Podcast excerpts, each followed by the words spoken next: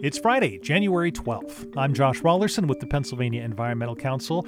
Happy New Year and welcome to 2024 and a new season of the Pennsylvania Legacies podcast. Young people have been at the forefront of the environmental movement from the beginning. From the very first Earth Day rallies in the 70s to the climate activism of more recent years, the energy and idealism of youth have been important drivers of political and policy change. Kids, teens, and 20 somethings have also been active in less visible ways, working to make things better in their own backyards, neighborhoods, and communities. Well, we're starting off the new year with the inspiring story of one such young person, a Pennsylvania teen with an idea that led to a first of its kind advisory council at the Environmental Protection Agency, one comprised exclusively of youth. The new body, known as the National Environmental Youth Advisory Council, will offer recommendations to EPA Administrator Michael Regan on a broad range of environmental issues, with emphasis on how they affect communities under 29 years of age. My colleague Derek Maiolo spoke with the EPA's Senior Advisor for Environmental Education, Kim Noble, to learn more about the council and what makes it unique. Really historic when you think about it. It's the first ever federal advisory committee at the EPA to really be exclusively occupied by young people. When we say young people, we're talking about all of the members are between between the ages of 16 to 29. And for the agency, that's that's really important because you know we have federal advisory committees, but this is the first time we've had one that's intentionally um, and exclusively occupied by youth. Uh, we thought that it was important to have them bring this critical perspective um, on how these issues of climate change and environmental harms specifically affect youth communities. What were some of the criteria or the considerations that went into selecting the council members?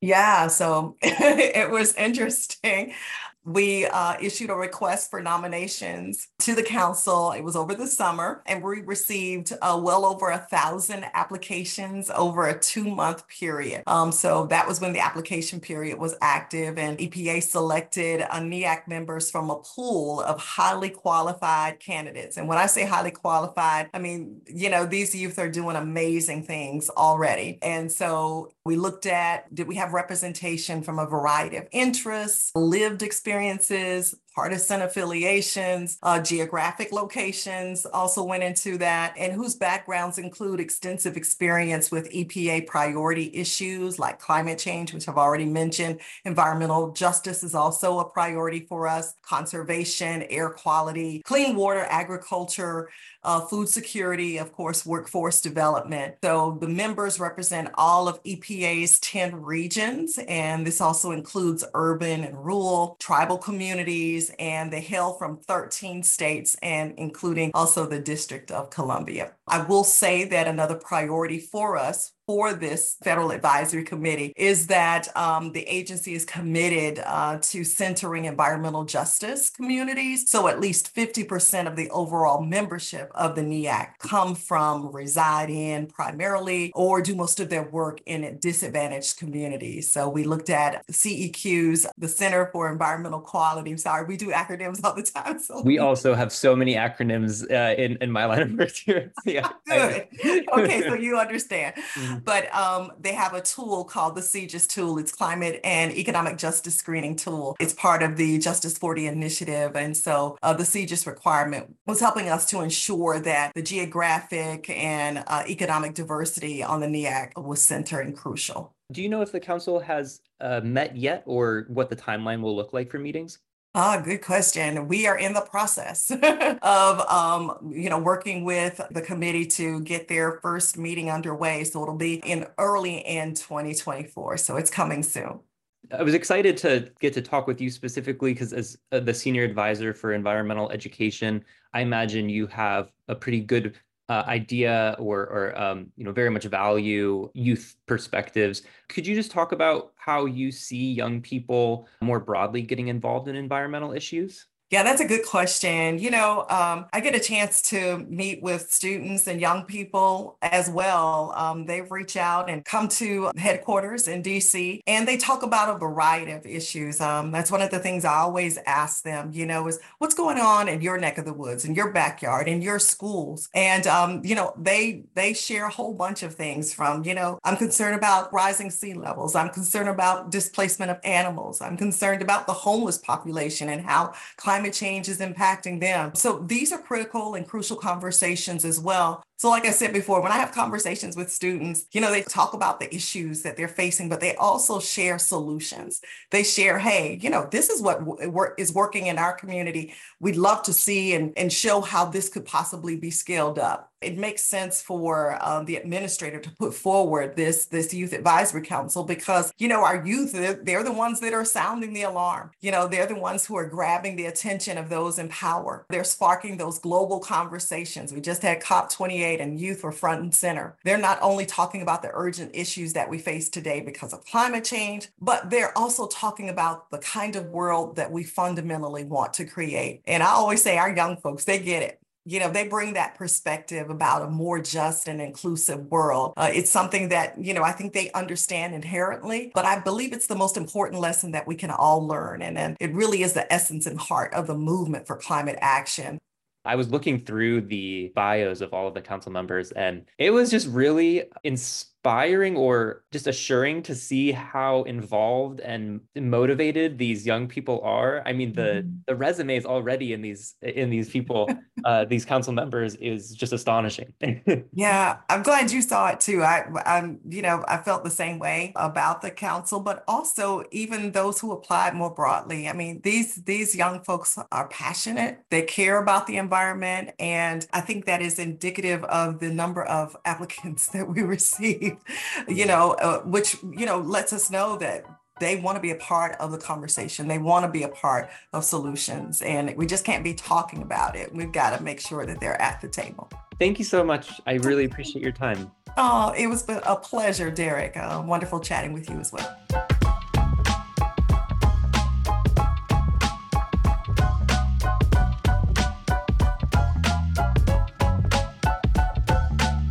Kim Noble is EPA's Senior Advisor for Environmental Education. Let's hear now from one of the people who devised the idea for the Advisory Council. Grace Ziegmont of York County is already an accomplished environmental leader at a young age. She's president of the Governor's Youth Council for Hunting, Fishing, and Conservation, a state project ambassador for Pennsylvania 4 H, a member of the student leadership team for the Chesapeake Bay Foundation, and she presented her idea for a federal youth advisory body for EPA last year at the White House. Did we mention she's only a high school junior? Here's Grace speaking with Derek Maiolo about how her love for the outdoors inspired a sense of stewardship and about what she's doing to empower the next generation of environmental and conservation leaders. So, we're here to talk about how you inspired the EPA's Youth Advisory Council. How did this all get started? So, I applied to go and got accepted to go to the National 4 H conference in April of 2023. So what that is is it's the biggest civic engagement event that people in 4-H can do. It's held in Washington D.C. every April-ish and they reach out to government agencies and just federally funded organizations and they're like, "Hey, we have a bunch of kids. Do you have any issues that they could potentially try to solve?" We worked with the Council of Environmental Quality Executive Office to the President, and their question to us, simplified version, is what can we do to work with younger generations to engage them in environmental justice issues with the Council of Environmental Quality, which is made up of a bunch of different organizations and different representatives. So we had about 24 hours to put this all together. So a bit of a time crunch. We ended up going with a couple solutions, but the one that I mainly worked on was the Youth Council,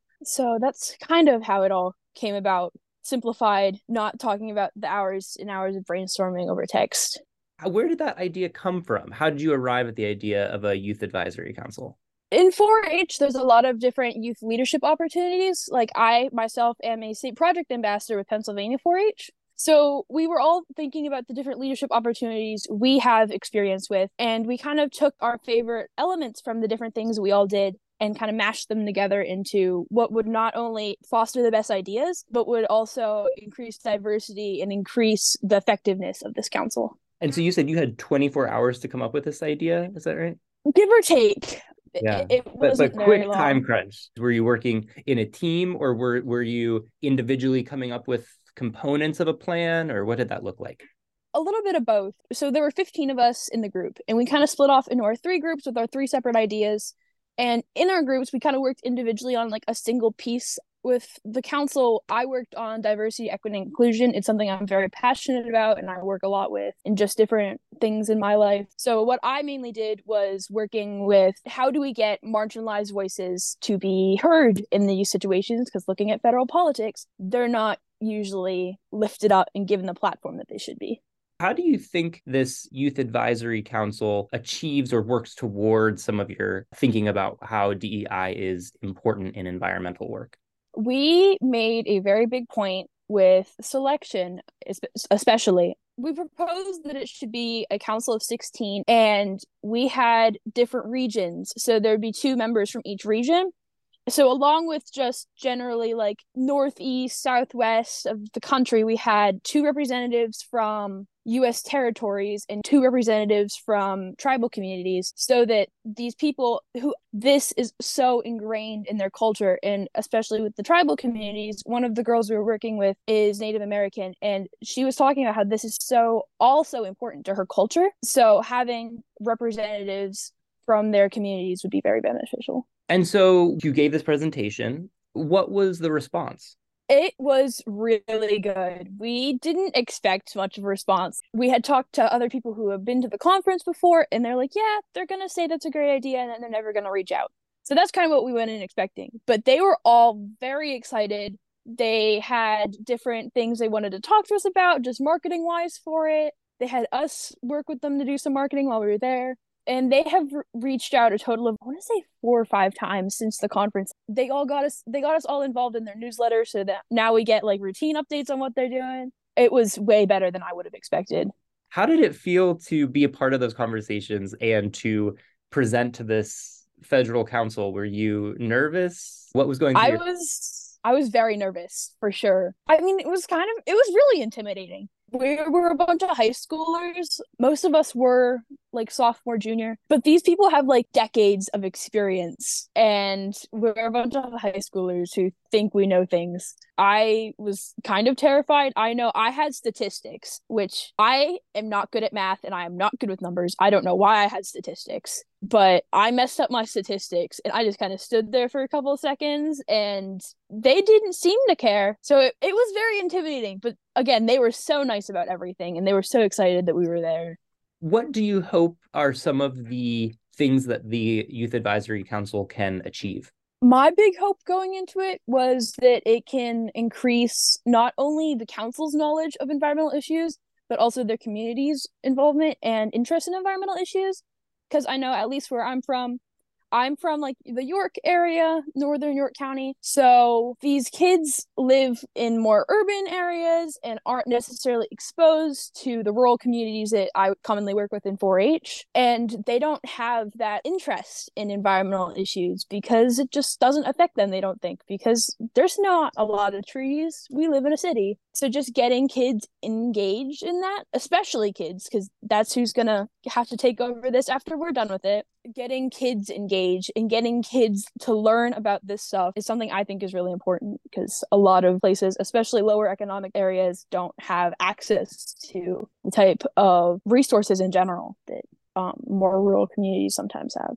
Where do you see your role in some of the uh, like climate action that's going on or some of the larger environmental movements? I would like to get more involved. It's just kind of a a barrier of what can I do? And I feel like that's what a lot of youth feel like. It's hard to get involved in stuff. It's such a small field if you're really looking at it. And there's not always a lot of people to reach out to and be like, hey, can I, is there anything I can do here? So getting involved is, I feel, the big barrier. And I don't, I'm trying to be involved. I am a part of the governor's youth council, so I feel like that's been a good foot in the door, and I really enjoy all the work we do. And I hope to get more of a foot in the door with the political side of it. That's something I'm very interested in. But I know I feel like, and a lot of other people I talk to feel like it's just a very hard thing to get into it. But once you're in, it's easier. Tell me more about the Governor's Youth Council. How did you get involved? I was asked if I would be interested in being president like a week ago, and I'm still very excited about it all. Wow, congratulations. Thank you. What is the general mission, or how would you describe the Governor's Youth Council? Our whole thing is preserving the future of hunting and fishing for future generations. So, like with just different issues that come up, we give a letter to the governor. We're like, hey, this is how we think you should handle this. This is our opinion on it. It's a lot of outreach from what I've seen. I've only been on the council for a couple months, but it's a lot of outreach and getting community involved. I know we're looking to do more community service stuff in the coming year. What have you done as part of the council? What have been some of the initiatives? Recently, we went up to Elk County and helped process the deer that were harvested. So that was like pulling teeth, taking the lymph nodes. Um, we cut a piece of the tongue off just to test for different diseases. And as someone who's really interested in white-tailed deer specifically, it was really neat to go see how they test this all. Um, I could go off and talk about chronic wasting disease for hours and hours and hours. So seeing how they test to prevent the spread of it, if it would be to get into elk, I thought was so cool. In 4-H, tell me what you what you do. I do everything other than ag. I I'm from a very uh like urban-ish area. I'm from the middle of the suburbs. I am big into shooting sports. I do archery and air pistol, and I compete with both, and I've placed with both in the past year, which I'm excited about. My other pro- main project at the moment is wildlife, which is a two ish, two to four year project, depending on how you do it like you said you live in a more suburban urban area. What got you interested in environmental issues? Did you have a particular experience as a kid like being outside or like again i'm, also curious maybe like what got you interested especially in like shooting sports? Because that to me is not something maybe you had easy access to where you live. Yeah. Just in general i've always kind of been interested in the environment and just outside. I really like bugs you can't see it, but behind you is my wall of entomology. It's huge, a lot of bugs. I've just always been interested in the environment, but shooting sports, my mom did archery in high school and saw that a homeschool organization she's part of had a club in York and she's like, "Hey, you're going to do this." So I was like 9 or 10 and I was like, "Okay, I've never been a big sports person. I doubt I ever will be a big sports person. So I wasn't very excited about it. But I got into it. I loved it. I spent hours in the backyard with my bow. I would beg to go out there. I, I love shooting. And now I teach archery at a summer camp. Do you feel that shooting sports has given you more of an appreciation for the outdoors or for some of your interests in the outdoors? It's really what got me into environmental education, which is another thing I really enjoy. I was a counselor in training at a Girl Scout camp in Halifax. And I was like, hey, can I come just sit on the range, watch how you do this? And they're like, sure, come on down. So I went down. I was like, oh my goodness, this is an actual thing you can do. You can teach kids to use the bow, and it's really fun. And you can look at birds while you do it too and be like, that's that bird. While you can't shoot, that's why you can't shoot, because there's a really cool bird on the range then the next summer I came so this past summer I came back and I got to teach a couple times just different workshops on archery and I loved it. I spent hours and hours and hours down there setting up the range, sharing down the range, working with kids on the range and, and seeing them be like, I hit this tree. What tree did I hit? So using that opportunity, like, yeah, and this has an impact on forest health, and forest health has an impact on these birds you like to see, and just showing them like the domino effect of this is more than just shooting at a target. You mentioned being particularly passionate about environmental education. Why do you think this is important? At least where I live, it's not very taught in schools, and a lot of kids don't know about just general environmental knowledge that I thought was common sense until I just started working with these kids. I'm like, like there's a lot that they don't know. Like, why are the leaves green? I don't know. Let's look more into it. Why is biodiversity so important? I don't know. Let's look more into it so just getting them to ask these questions teaching them to look more critically at different interests they have and different problems that may arise in their life. How do you think youth perspectives can benefit environmental action more broadly? My main reason that i think it's important is a lot of the decisions being made at the moment are going to impact especially youth, for a long time. Like you're making a decision that, yes, it'll impact us now, but 20, 30 years down the line is when it's really going to start affecting us. And there might be like an aftermath that youth are going to have to deal with because in 20 to 30 years, we're who's going to be in charge of everything and working with everything. So getting our perspective now is really important, in my opinion, because we're going to be stuck with it especially with kids, there's just a lot of different opinions and a lot of new ideas that are really creative. Why not get a head start on it? Are you involved with in any other environmental work or projects at the moment? So my big one at the moment is Governor's Youth Council. I'm a state project ambassador with Pennsylvania 4-H under the Environmental Science, Shooting Sports, and Camping umbrella. Um, I'm on my second term for that. So my first term was 2022 to 2023, and my second term is 2023 to 2024. I was a student at Wildlife Leadership Academy in 2022, and I had 886 hours of outreach over nine months, which was a lot. And I went back this past summer as a youth mentor and helped a group of five girls get the top team award, which is really exciting for me. And I am on the student leadership team with the Chesapeake Bay Foundation. So I do a lot. Wow. You are very involved, obviously, in environmental work. What drives your interest? I think just in general, like I love being outside. I get as much time as I possibly can out in the woods, looking at bugs, looking at the different trees, the birds. I'm really big into birds. I actually went to a bird camp this past summer. Just being outside, and well, there's a lot of issues outside. It's unavoidable. So, just getting to the root cause of, well, this is something I enjoy, but these things are all affecting it negatively, and how can we combat that? Yeah. Are there any particular issues that interest you or that you have been involved with in your local area? Climate change i mean it's what got me interested in environmental issues. It's just kind of like what sparked that. I think it was like mentioned in some girl scout something. I was like that's a thing? And that kind of spiraled and that's what got me into environmental issues in general. Oh interesting. Can you so it's something i'm interested in. Yeah can we can you tell me more about how that came about? I don't remember the specifics, but I know there was like a badge or something that we were doing where we just had to like read and like give a little presentation to our uh, troop about environmental issues and climate change. And I was like, wow, this is a thing. Like, where did this come from? Why is this an issue that we have to deal with? And then it just kind of spiraled into, oh, there's a lot of issues. You had mentioned that you were homeschooled, correct? Yes. As a homeschooler, what has environmental education looked like for you, or how has environmental education been incorporated into your own schooling? Um, my mom was an earth a high school earth science teacher when I was born and until I was like three. So she has a lot of background. This is kind of what she went to college for. So I had a lot of access to that really early on.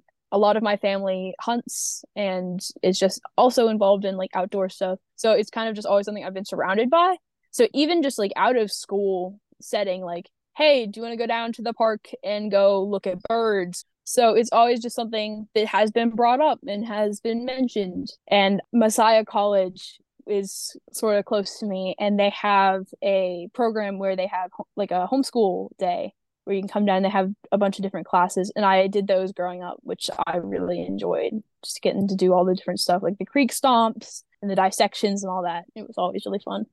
It seems like a lot of lessons that you've learned and a lot of your schooling has come from being outside and observing the natural world. What advice would you give for other people who maybe aren't learning as much in, like, about the environment in school or in their own lives, but how can they learn about the outdoors? Ask questions. I mean, that's a really big thing. Like, you see these things and you might not think twice about like oh why does why does that bird fly like that like that doesn't look like this other bird that's flying and just go deeper into that. There is a reason somewhere out there. There's always something that you can ask a question about and something else you can learn from it. How do you feel about some of the youth climate movements or some of the youth environmental movements? Are you inspired by those? What are your thoughts? I'm definitely very inspired. I think it's great that youth are taking the initiative and saying, "Hey, this is going to affect us. This affects us actively now too, and will affect us in the future as well." We deserve a say in it because there's more to life than a bunch of rich old men sitting around a table. So I think it's great, especially marginalized communities, because a lot of youth that are getting engaged in just different climate issues and just environmental issues in general at this age, this day and age, is a lot more diverse than past generations, which I think is great. Especially like when I interviewing someone still in, in high school, like how do you feel about the state of the environment and uh, climate action? Are are you optimistic? I'm optimistic with the potential of what could be done. There's a lot of ideas being thrown around at the moment that I think could be really beneficial. But how things are now is kind of terrifying. Like I was talking to someone at this conference and it's yeah, I have to like keep my keep my distance from like social media and all that when it comes to environmental issues because it's really scary what's going on. And like there's a lot of doom and gloom to it. It's all very dark. It's very well if we don't act now like nothing's going to happen and it's all going to go downhill which is true. But i feel that it's a very depressing place to be at times. Just the different issues that are going on and lack of solutions at times. But i i have optimism that things that are being said can change that.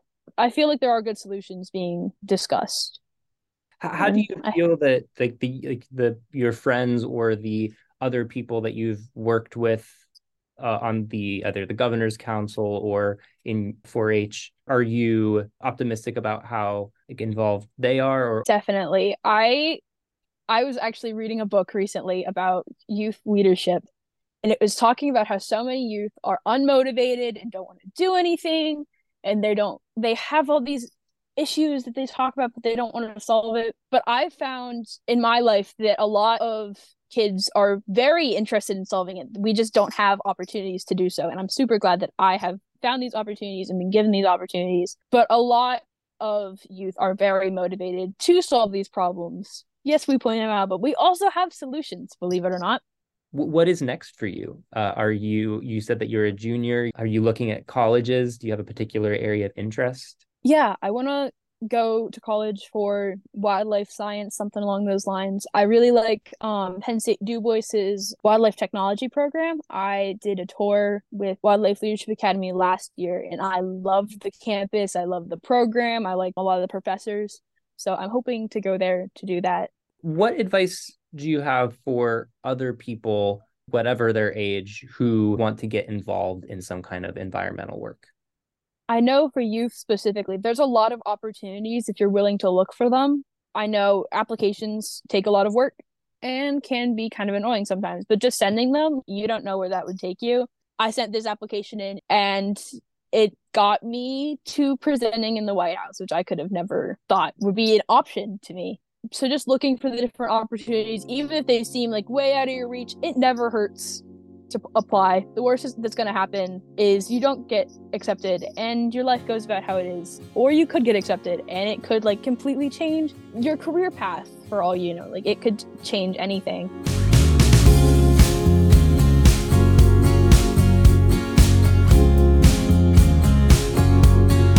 For more on EPA's National Environmental Youth Advisory Council, check out epa.gov/neyac or you can just find the link in the show notes for this episode on pecpa.org, the website for the Pennsylvania Environmental Council, where you can learn all about our work toward a cleaner, healthier environment and stream all past episodes of the podcast. Again, you'll find that at pecpa.org.